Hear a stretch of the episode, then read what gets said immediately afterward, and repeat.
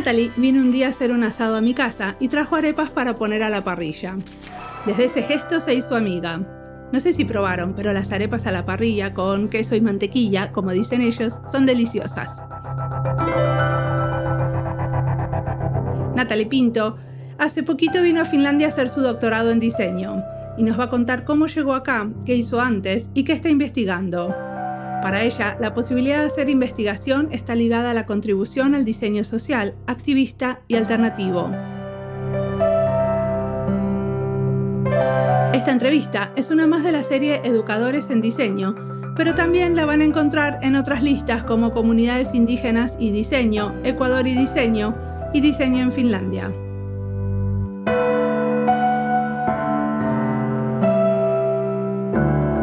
Mi nombre es Mariana Salgado, esto es Diseño y Diáspora.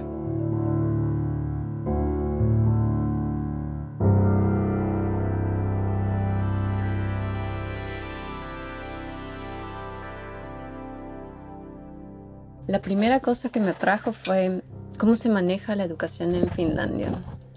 Cómo hay esta perspectiva de no solamente tener que memorizar cosas, el que sea mucho más inclusiva la educación y los, gran, los efectos positivos que tiene esto en los estudiantes. Luego de esto también la universidad y particularmente el grupo de investigación al que pertenezco ahora. El grupo de investigación que se llama INUS de la Universidad de Alto trabaja mucho con el diseño como una disciplina y sobre todo como una herramienta y disciplina sociotécnica en el que se hace un acercamiento a las prácticas de diseño y cómo éstas en distintos arreglos, situaciones o métodos se comunican con las personas. Cómo eh, las personas cambian y se cambian por las herramientas a través del tiempo. Pero a vos lo que te interesaba en principio era la educación. ¿Qué educación te interesa? Porque Finlandia es muy conocido por la educación primaria. Sí, pero la educación primaria debe tener repercusiones, a lo, es la educación con la que se inicia, sí, ¿verdad? Estoy de acuerdo. Entonces tiene que tener repercusiones y debe tener cierta continuidad en secundaria y en, en educación terciaria. Creo que también en educación terciaria o en universidad hay otra perspectiva que contempla el desarrollar, por ejemplo, investigación fuera de espacios de privilegios o que tienen que ver con, que están muy conectadas con lo que es en el caso de diseño con publicidad, por ejemplo, ¿qué es el otro tipo de diseño que se debe de trabajar fuera de los intereses económicos? Sí. El diseño social, el diseño alternativo, el diseño activista, ese tipo de cosas. Y eso hay mucho en alto, en general. O por lo menos hay muchos investigadores trabajando. Creo que hay muchos investigadores que están trabajando en eso, sí, definitivamente. Creo que los investigadores impulsan este tipo de investigación y motivan el cambio hacia ese tipo de diseño. Sí. Y en el mismo mm, grupo donde estás trabajando vos, también está trabajando Andrea. Trabaja Andrea Botero, trabaja Brenda Bertis, eh, bastantes diseñadores latinoamericanos, la verdad. Que ya entrevistamos acá. Sí, que ya han estado por aquí. Entonces nos vas a contar después cómo se empalman una cosa con la otra, supongo. Claro, creo que algo que nos une es la visión del diseño desde el sur. Y también algo que me faltó eh, mencionar que me atrajo hacia Finlandia es el diseño participativo, ¿no? Cómo, cómo se consagra aquí el diseño participativo, que también me parece interesante, estuvo en conexión con el pensamiento de participación desde Latinoamérica, ¿no? Con el trabajo de Paulo Freire. Eso estuvo en comunicación para, para el desarrollo, la teorización de participación desde, desde los países nórdicos. Creo que nosotros trabajamos desde como para recuperar, ampliar, visibilizar lo que es participación o la experiencia de participación desde el sur. Eso es lo que une o el hilo conductor de nuestros trabajos, diría yo.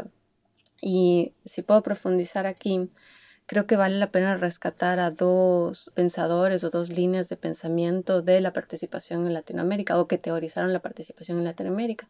Freire con su idea de eh, la participación no solamente como inclusión, sino como agenciar capacidad para incidir en la gobernanza propia, ¿sí? Y para poder criticar la experiencia que uno está viviendo y Fals Borda con investigación en acción participativa que veía o propone una investigación que no es extractivista, en la que las comunidades que normalmente van a ser investigadas investigan y desarrollan su propio conocimiento y a través de esto se eh, reconoce el conocimiento situado y también se aleja un poco a la investigación que propicia conocimiento hegemónico o dominante. Perfecto. ¿Qué hacías antes de venir acá en Ecuador, Natalie? Bueno, antes de venir a Ecuador, antes de venir a Helsinki, eh, yo soy ecuatoriana, soy una diseñadora ecuatoriana. He hecho mi especialización y estudios en diseño. Antes eh, hice un masterado en Holanda, en un programa, un programa súper interesante porque era un programa en una modalidad de PH. Entonces teníamos la libertad de realizar como investigación y un proyecto propio. de PH? Tienes una eh, libertad en realizar investigación, más investigación, menos clases y una como autonomía en la investigación, el tipo de investigación que tú estás realizando, más que clases eh, formales. O sea que tenés como mucha libertad académica. Mucha libertad académica y mucha fuerza en, la, en el proyecto y la investigación con ciertas inserciones de, de, ciertos estudios o talleres, como es de ahorita en el máster, en el PH. Luego trabajé durante un, regresé a Ecuador y trabajé durante un buen tiempo buscando lo que en verdad quería hacer. Yo sabía que no quería trabajar en diseño, en diseño publicitario, de pronto en una imprenta, pero no estaba segura qué es lo que quería hacer.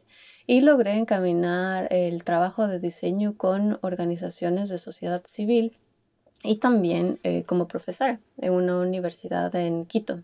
¿Y qué hacías con las eh, organizaciones de la sociedad civil? OSC. Sí, OSC. Eh, con las organizaciones de sociedad civil, lo que hacía era varios tipos de trabajo. Por ejemplo, si con algunos, en, con algunos casos lo que sucedía es que hay investigaciones profundas que tratan de temas sobre la alimentación o tratan de temas sobre acceso a espacios de privilegio, sobre salud, pero las, las data, la data o eh, la forma en la que están escritas son muy académicos o muy densos y se necesitan con esa información llegar a un público más amplio y comunicar a medios o, comunicar, o dar herramientas para la población mismo. Entonces, en base a esa información, yo trabajaba materiales de diseño, sea infografías, imágenes que se pueden compartir. Está eh, buenísimo, pero ¿lograbas que te paguen ellas o tenías fondos vos de otros lados para trabajar con ellos? ¿Cómo era el modelo de interacción? El modelo de interacción eran organizaciones no gubernamentales que trabajaban en colaboración con las organizaciones de sociedad civil. Entonces, por ejemplo, una ONG que tiene un financiamiento que logra eh, articular a la, a la, organización de sociedad civil o a la comunidad con mi trabajo. En esa triangulación trabajábamos. ¿Pero el sueldo de dónde venía? De la ONG. Ok, perfecto. Sí. Sí, es un trabajo muy, muy bonito en realidad y lográbamos alcanzar unas, unas audiencias interesantes, ¿no? Como el público en general y también transmitir estas herramientas para las comunidades o para estas organizaciones. A ver, contame un ejemplo, por ejemplo, ¿qué sería? Uno de los más, a ver, voy a contarte dos. Uno de los que más me gustó, en los que más me gustó trabajar, eh, se llama Desconcentremos y trabajaba con, sucedía que nos dimos cuenta que ciertas, ciertas empresas monopolizaban la alimentación monopolizaban ah, mediante comprar, tener tierras o tener eh, producción de productos eh, en un porcentaje sumamente alto, como 80, 70% de lo que se producía era lo que lo producían ellos, no permitiendo, controlando cómo la gente se alimenta, cuál es el precio de los alimentos y todo esto, ¿no? Entonces, a propósito de la cumbre agraria que se dio en Ecuador en el 2016, desarrollamos este mismo tipo de trabajo, el sintetizar y comunicar de una mejor manera información muy densa, datos estadísticos a la población y dar herramientas también a la, a la cumbre, a los organizadores de la cumbre, para que comuniquen y transmitan lo que están pasando. ¿no? Y eso, como vos hablas en primera persona, el plural, hacemos, hicimos, eh, ¿con quién lo hacías? ¿Tenían estudio de diseño? No, era yo eh, también trabajando con sociólogos, antropólogos y economistas. Pero como freelance, ¿no tenían una asociación, un colectivo, una cooperativa? No, eso es lo interesante. Trabajamos como una asociación colectiva que se mueve mucho, ¿no? Dependiendo del caso, eh, entra cierta gente, entre diseñadores, los, los, que te mencionaba, entre diseñadores, antropólogos, economistas, entran unos y otros. Tal vez existe un grupo central, pero de acuerdo a las necesidades del caso, se suman o se quitan otros. Perfecto. ¿Qué viniste a hacer a Finlandia? Sí. Bueno, vine, a estudiar sobre el diseño fuera de los espacios de privilegio, ¿no? Esto que te contaba. Y el primer caso, el primer caso es impulsado por la situación repentina y emergente que atravesamos. Es un trabajo eh, colaborativo con la Universidad de Helsinki en conjunto con otro grupo eh, colaborativo súper interesante. Una investigadora local Estoy trabajando en un proyecto que se desarrolla alrededor de la Universidad Estatal Amazónica y la experiencia de sus estudiantes en el acceso a la educación. Espera, vamos por poquito. ¿Qué es la Universidad Estatal Amazónica? La Universidad Estatal Amazónica es una de las dos universidades públicas que existen en la Amazonía del Ecuador. Esta universidad está ubicada en el centro de la Amazonía y tiene dos sedes en el sur y en el norte. Es una de las universidades eh, estatales que trabaja con pluriculturalidad y con educación intercultural con mucha fuerza. Y trata de que, por ejemplo, eh, comunidades indígenas vayan a estudiar, tiene como planes especiales para... Sí, hay que notar que en Ecuador existen 15 nacionalidades y 18 pueblos. De esas 15, 11 nacionalidades están en la Amazonía. Disculpame, 15 nacionalidades, ¿qué son? nacionalidades indígenas son grupos indígenas tradicionales que funcionan pre-Estado y durante el Estado, que tienen sus propios idiomas, su propia cultura, su propia identidad, se establecen en cierto territorio y funcionan bajo sus propios sistemas políticos, económicos. Eso es una nacionalidad. Pero igual votan a presidente nacional para Ecuador, o sea, forman claro, parte, forma de parte de la Estado. política de, de la nación. Forman parte de la política de la nación, forman parte del Estado, pero tienen, eh, están luchando por mantener sus propios derechos. Y tienen, por ejemplo, pueden en las escuelas primarias estudiar en sus propios idiomas. Existen más, más escuelas ahora interculturales bilingües, pero no. Ese es el problema. Históricamente, los pueblos indígenas afrodescendientes sufren de marginalización. ¿Qué es lo que quiere decir esto? Primero, en educación, ellos no tenían acceso a la educación y también no se les dejaba estudiar en sus propios idiomas. Eran forzados, en el caso de lograr acceder a educación, a estudiar en español. No solamente el idioma español, sino todo lo que estaba alrededor de la cultura española. ¿Y estas universidades enseñan en otros idiomas también? Estas universidades enseñan en otros idiomas, pero con el español como lengua primordial. Sí. Pero, por ejemplo, si uno quiere hacer un trabajo final para la carrera de sociología en una lengua indígena, se puede. Con ciertas particularidades. Dependería porque, aunque se están tratando de educar a profesores locales, para que puedan eh, enseñar a los chicos. No hay un número de profesores que pueda cubrir todavía la demanda. Eh, no hay también entrada, también sufren de marginalización en algunos casos, entonces no siempre se da. Se está, está protegido por el Estado, por la Constitución. De hecho, Ecuador tiene una constitución súper interesante que incluye el suma causa y que es el buen vivir. En el buen vivir se consideran por primera vez los derechos de la naturaleza y se contempla también la sostenibilidad súper profundamente. Y también se contemplan los derechos indígenas. Ahora, de eso, del derecho al ejercicio, hay un paso, un tramo largo, ¿no? Muy Entonces, en eso se está trabajando. Muy vanguardista. Muy, muy vanguardista. Decime una cosa, ¿en estas universidades hay diseño? En estas universidades no hay diseño, hay comunicación en esta, en, específicamente en la Universidad Estatal Amazónica hay comunicación, que es nueva, es una carrera nueva que comienza este semestre en situación de COVID, ¿no? De estado de emergencia. Y ahí es donde vos vas a estar haciendo tu trabajo de doctorado. No precisamente, porque después de una evaluación y diagnóstico, lo que vemos es que las carreras más, las que tienen mayor número de estudiantes y se encuentran en las distintas sedes, son biologías, son ecocultura y son otras que nos permitirían realizar un estudio con un con un grupo pequeño, pero repartir o replicar los resultados con el grupo más extenso. Mientras comunicación solo existe en una sede y el grupo todavía es pequeño porque es una carrera nueva. Entonces trabajaría con ellos. Con los de biología. Con los de biología, sí. ¿Y qué es lo que van a hacer? ¿Cuál es la intervención de diseño ahí? Lo que estamos estudiando ahora es, bueno, comenzamos con una metodología participativa que empieza con analizar el contexto. ¿Qué es lo que sucede alrededor de, por ejemplo, la marginalización? ¿Qué significa eso materialmente y realmente ahora?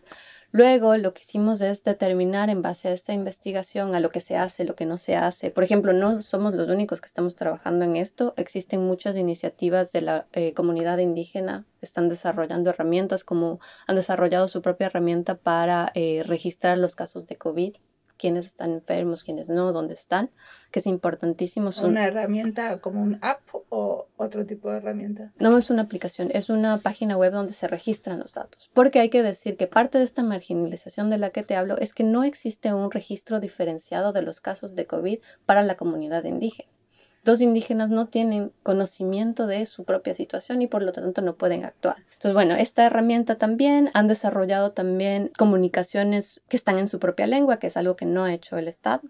Varias de sus eh, lenguas, comunicación sobre cómo protegerse, qué hacer, cuáles son las medidas de eh, sanidad este tipo de cosas. O y cosas particulares. Por ejemplo, nosotros no tenemos idea de cómo se comparte en comunidad. El pilche, por ejemplo, está incluido no utilizar dentro de las comunicaciones, las infografías. ¿Qué es el pilche? El pilche es, es un instrumento de, no, me acuerdo qué material es, pero es un instrumento orgánico que te utiliza para repartir la bebida, una bebida que se llama chicha, ¿no? Que es hecha de que se echa de maíz, exacto. Entonces el pilche normalmente se comparte.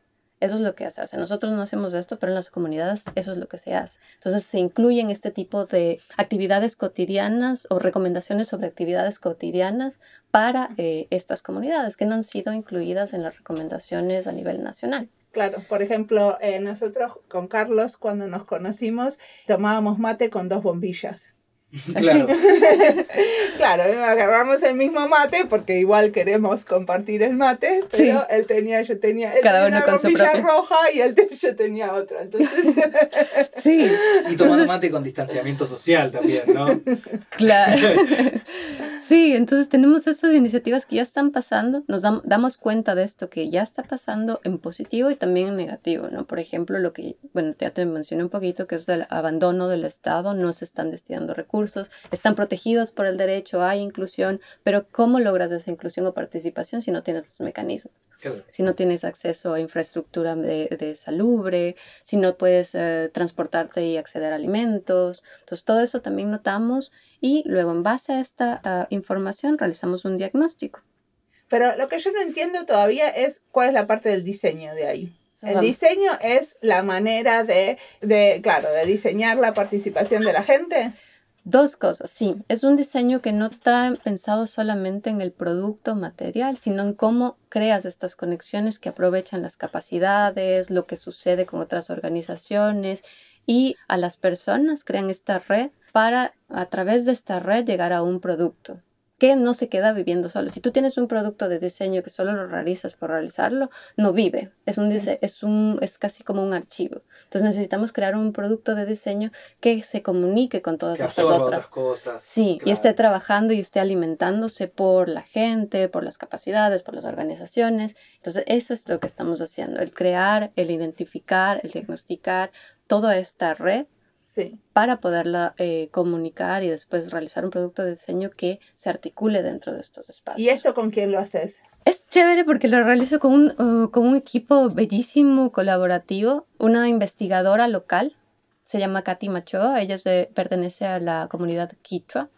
Trabajo en conjunto con un, con un, equipo de investigación de la Universidad de Helsinki, con Paola Minoya como la investigadora principal. Ella es del Departamento de Estudios de Desarrollo de la Universidad de Helsinki, la rectora de la Universidad Estatal Amazónica desde la Amazonía y el equipo de bienestar estudiantil de la Universidad Amazónica. ¿Y todo esto lo estás haciendo a distancia con todo pandemia? Todo esto lo tenemos que hacer a distancia. Incluso eh, los investigadores locales cuando se comunican con los estudiantes tienen que hacerlo a distancia por las regulaciones que hay. Ecuador no está pasando por una buena situación y las regulaciones todavía son muy estrictas. Tenemos todo que de queda, no hay eh, facilidad de movilización.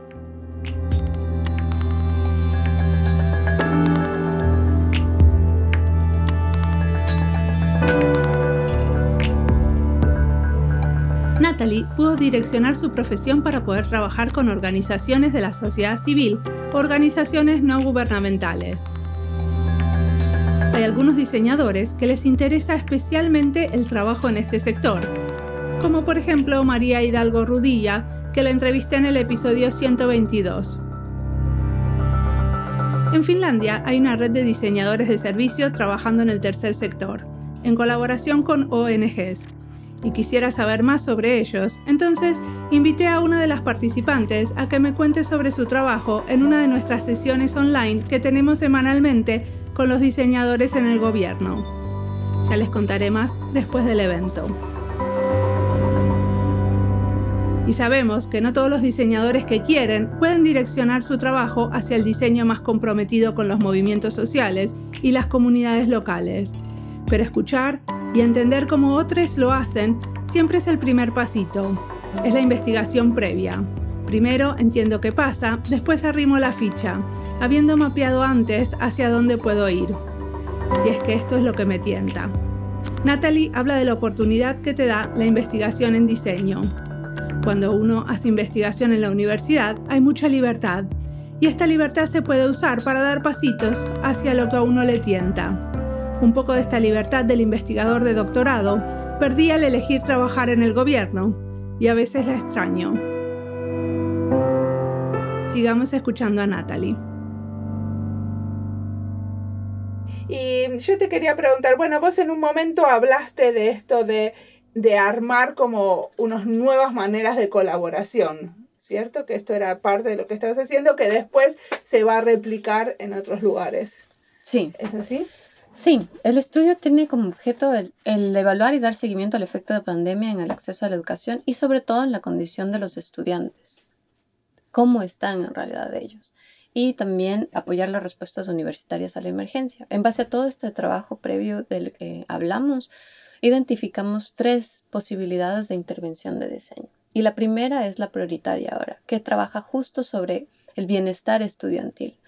Mira, a pesar de que la Universidad Estatal Amazónica tiene el registro de matrículas y asistencia más alto de Ecuador, al realizar las realizamos unas entrevistas a profesores y estudiantes, nos dimos cuenta que los estudiantes están pasando una situación muy, muy fea y tienen condiciones de estrés altísimas, en las que están viviendo muerte de familiares, en las que no tienen comida o acceso a comida por días. A raíz de la pandemia. A raíz de la pandemia. Lo que ha hecho la pandemia es profundizar la marginalización antes ya existente y los productos de la marginalización. Entonces, el territorio que se vuelve aislante o exclusivo en algunos casos ya sucedía. El que no tengan acceso a hospitales o facilidades médicas ya sucedía. Pero esto se vuelve crítico en esta situación. Entonces, los estudiantes, a pesar de que están viviendo esto, todavía están asistiendo a clases. Les cuesta muchísimo, por ejemplo, tener una conexión de Internet estable, incluso cuando tienen eh, de alguna manera eh, acceso a dispositivos o Internet. La universidad ha, hecho un trabajo profundo para lograr que sus estudiantes tengan dispositivos y acceso a Internet. Pero aún así el territorio, las lluvias, estamos en selva, hacen que no se pueda tener esa conexión en muchos casos. Entonces tienen que salir al parque del pueblo para eh, lograr tener internet del vecino o mover, estar subido en un árbol. En verdad nos han dicho profesoras que han hecho eso para tener internet y poder asistir a las clases. Están viendo en todo esto mientras asisten. Entonces, algo que no se tiene en cuenta, y esto no sucede solamente a nivel de educación intercultural, sino de educación y de acceso a educación en este momento, especial en pandemia, es solamente el tener los dispositivos, el poder hacer las clases bien. Hay muchos webinars de cómo hacer las clases eh, eh, virtuales, pero no cómo influencia esto en los estudiantes. Y ahora están estudiando, o sea, ustedes quieren investigar eso Queremos ayudar, a ayudar, eh, apoyar a los estudiantes en esta situación. Nos dimos cuenta que ellos mantienen una red de apoyo, de consulta independiente, ¿no? Son muy, muy solidarios entre ellos. Es interesante, utilizan mucho WhatsApp de una manera asincrónica, entonces pueden mandar mensajes y cuando lleguen, pues lleguen y cuando se contestan, pues se contestan, pero funciona. Y mensajes normales. Y esta red es para consultas, se preguntan cómo está la familia, que es súper, súper importante en algunos casos en que los estudiantes se quedan varados en ciertas partes de la Amazonía y se encuentran muy solos. Preguntas, como te decía, sobre la situación mismo. Entonces están ah, levantando a ellos mismos. Lo que queremos es, en esta primera intervención, que me parece ahora la más importante porque además va a visibilizar la situación y traer más atención de la gente, ¿Qué es lo principal para mí, no? ¿Qué es lo principal? Porque esto está sucediendo mientras el resto del mundo simplemente a veces migró hacia lo virtual y nos molesta un poco estar en casa, etcétera, etcétera, pero no sabemos de esta situación. Va, entonces estamos pensando en cómo apoyar esta red, ampliar su efecto a través de trabajo transdisciplinario con otros estudiantes de otras universidades. De otra universidad en específico en la que estoy pensando ahora, son estudiantes de diseño de Quito. Entonces, mira qué lindo poner en comunicación a dos eh, estudiantes, a dos grupos de estudiantes que viven en el mismo país, pero con realidades completamente distintas, que además tienen o están estudiando cosas completamente distintas, pero que pueden eh, encontrar puntos en común y apoyarse. Claro, no, es buscar la diferencia, sino que es apoyarse y ir todos unidos al mismo lugar. Sí, y también enterarse un poco de las cosas que están pasando, de nuevo, lo que decía. ¿Y cómo sería para los estudiantes de diseño de Quito? ¿Esto sería como una materia? ¿Cómo sería? Sí, está enmarcada dentro de una materia del sexto nivel de, de la carrera de diseño. Lo que ellos harían es un proyecto de diseño social en el que bueno, ya tendrán los, estudiantes que descubrir, pero los vamos a presentar a ellos, vamos a plantear ciertas metas eh, a través de, lo, de las semanas. Y la consigna es esto, ¿no? Ampliar la red de apoyo de los estudiantes y visibilizar. Van a haber dos consignas. Visibilizar, la parte de visibilización es para el público más amplio, digamos para la comunidad eh, ciudadanos ecuatorianos y el proyecto más chico es para los propios estudiantes entre sí. ¿no? Y decime, ¿ahí sí sos eh, profesora en ese curso? Daba clases en esta universidad, es la Universidad Católica de Quito, y estoy trabajando con un compañero que ahora lidera esta clase que se llama Javier Barriga.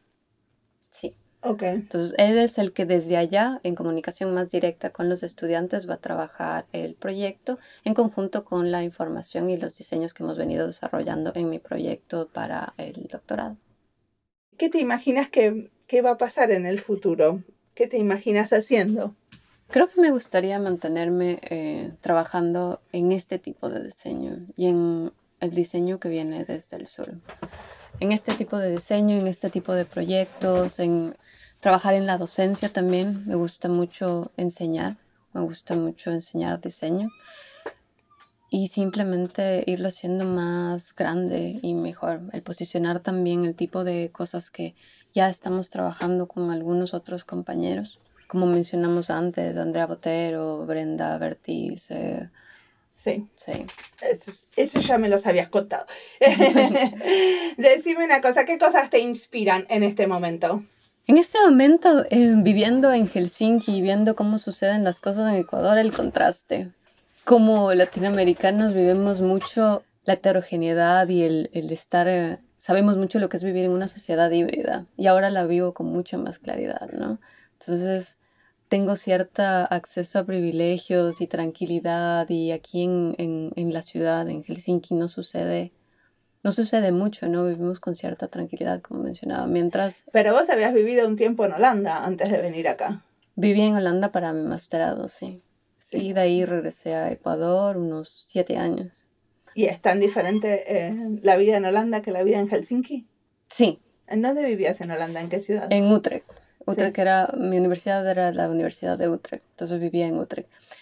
Sí, es diferente. Creo que hay, eh, bueno, el clima primero es completamente más diferente. Se fue una de las cosas más chocantes eh, cuando vine a Helsinki. No tanto el frío, sino el, la falta de sol para alguien que viene de la avenida ecuatorial. Y con Holanda no, no sabría especificar qué, qué punto preciso, pero hay más tranquilidad. Siento que hay más tranquilidad en Helsinki. Pero en Utrecht no hay universidad de diseño. Sí, la Universidad de Artes ¿Sí? de Utrecht, sí. HKU. Esa es la universidad en la que estaba el programa, un programa que ya no existe ahora, pero que estaba mi programa de eh, masterado. Entonces, bueno, me inspira eh, el contraste, me inspira el contraste, me inspira la gente, me inspira las personas con las que estoy trabajando, la historia de mi familia también, me inspira mucho Ecuador, me inspira el diseño y todo lo que se está trabajando en diseño ahora. ¿Por qué la historia de tu familia? Ahora me dio curiosidad eso. La historia de mi familia. La historia de mi familia porque creo que también ha sido una historia híbrida, ¿no? Tenemos tranquilidad, salud, eh, acceso a privilegios ahora, pero ha sido una vida como muy luchada de, mis, de mi abuelo, de mi papá. Entonces, creo que eso también me ha, ha permitido ver con otra perspectiva la vida. Muy bien.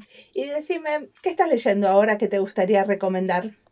Estaba leyendo ahora muchos textos de derecho, Pero... eh, ¿Por qué derecho? Porque el derecho es lo que es el es las es como el canal de intervención que permite materializar en el caso de lo que estoy estudiando la participación, por ejemplo. Es Sí. en lo que te puedes sustentar. Entonces la primera ventana a lograr a, lograr lograr acceder, por ejemplo, a espacios de privilegio en, en el caso de lo que estoy trabajando. Sin las sin las eh, herramientas o eh, los vínculos de derecho no se puede lograr dentro del país. Entonces he estado estudiando eso, esto y tratando mucho de verlo desde el- no desde lo que escribe la academia, sino desde lo que escriben los sujetos, o sea, desde lo- de cómo escribe la comunidad indígena, por ejemplo, cuáles son sus, eh, sus escritos, los medios que utilizan, eh, qué es lo que ellos dicen sobre interculturalidad. ¿Pero están esos escritos en castellano? Sí, los trabajan en castellano. Eh, el- alguien, eh, una organización que trabaja mucho en esto, o la que lidera, diga yo, o, ar- o articula todo lo que trabaja la comunidad indígena es CONAIE, la Confederación de Nacionalidades Indígenas en Ecuador. Y ellos tienen una producción interesante de, eh, que está mm, vinculada con lo legal, también está vinculada con la cosmovisión andina, trabajan en comunicación, también mucho material eh, de distribución eh, para un público más amplio por redes. Entonces eso es lo que estoy viendo mucho últimamente. Perfecto. ¿Y hay algo que te hubiera gustado que te pregunte que no te pregunté? ¿Cómo se percibe la participación y el diseño participativo desde el norte y el sur? ¿no? Sí. Entonces, como para poder ser un poco provocadora, yo creo o me atrevo a decir que la participación desde el norte se teoriza incrustada en los procesos de construcción del estado de bienestar para servir a sujetos que para que alcancen su potencial como ciudadanos, pero ya son ciudadanos. Mientras la participación desde el sur parte, parte desde la perspectiva de emancipación, en la que los sujetos están en condición de opresión y quieren participar en los procesos de ciudadanía. O sea, que no se da por sentado que son ya ciudadanos y pueden, pueden hacer cosas y, y- e influenciar. Exactamente, y que solamente quieren Como ejercer plenamente. forma. Sí. Los forma para ser eh, ciudadanos, digamos. Exactamente, y ese, es un, y ese es un estado de opresión también. Claro. Estas esta, esta emancipación también es del Estado, porque el Estado los, opre- los oprime. Entonces, esa creo que es una como provocación y diferencia importante desde el- de la concepción de la participación desde el sur y desde el norte. Ok, ¿y eso cómo te influencia en tu trabajo? Porque es la base para trabajar, es la base para trabajar en mm, procesos participativos que realmente conecten con la situación de las personas con las que estoy trabajando. O sea, es entender el contexto. Es entender el contexto, es respetar el contexto, es realmente incluir a las comunidades y no realizar, me permite no realizar una investigación de nuevo extractiva, en la que yo tomo cosas, realizo mi doctorado, hago, mi, hago lo que tengo que hacer y las comunidades o, las- o los sujetos de investigación se quedan como sujetos de investigación. Queremos elevar el conocimiento fabricado en sitio y por las personas, mismo para las personas. Y no quieren hablar de empoderamiento. No quieren hablar quién. Vos, porque de hecho no estás hablando de empoderamiento y muchos cuando hablan de, de, mm, investigación participativa hablan de empoderamiento. Sí, se trata de empoderamiento y de poder, definitivamente, del tomar fuerza, del poder tomar, del poder actuar sobre la situación misma, de la autogobernación. Mm. Definitivamente esos son temas que atraviesan lo que estoy haciendo. Bueno, muchísima suerte con tu investigación. muchas gracias y muchas gracias por escucharme y por tenerme.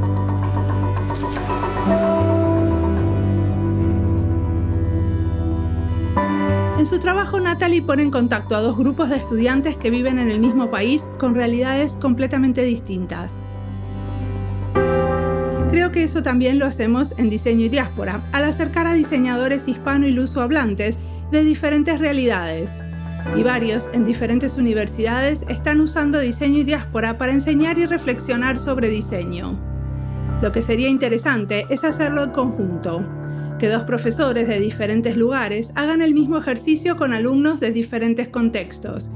De alguna manera, veo que un experimento así sería el primer pasito hacia algo más grande, como proponía Omar Mendoza en un episodio anterior. Él proponía armar una red de diseño en las universidades hispanohablantes. Es un proyecto ambicioso y genial. Ojalá varios docentes se hayan ya acercado a él. Inspiró la charla con Natalie para hacer un experimento más chiquito. Así que ahora convoco a los profes y las profes que quieran hacer un ejercicio de diseño usando podcast a comunicarse para poder conectarlos con otros y ver si coinciden los objetivos de sus respectivas materias. Si alguien quiere hacer este pequeño experimento con nosotros, cuéntenos y nos ponemos manos a la obra. Siempre con ganas de conectar, hacer más cosas juntos y de verdad beneficiarnos de hablar el mismo idioma en una región tan diversa.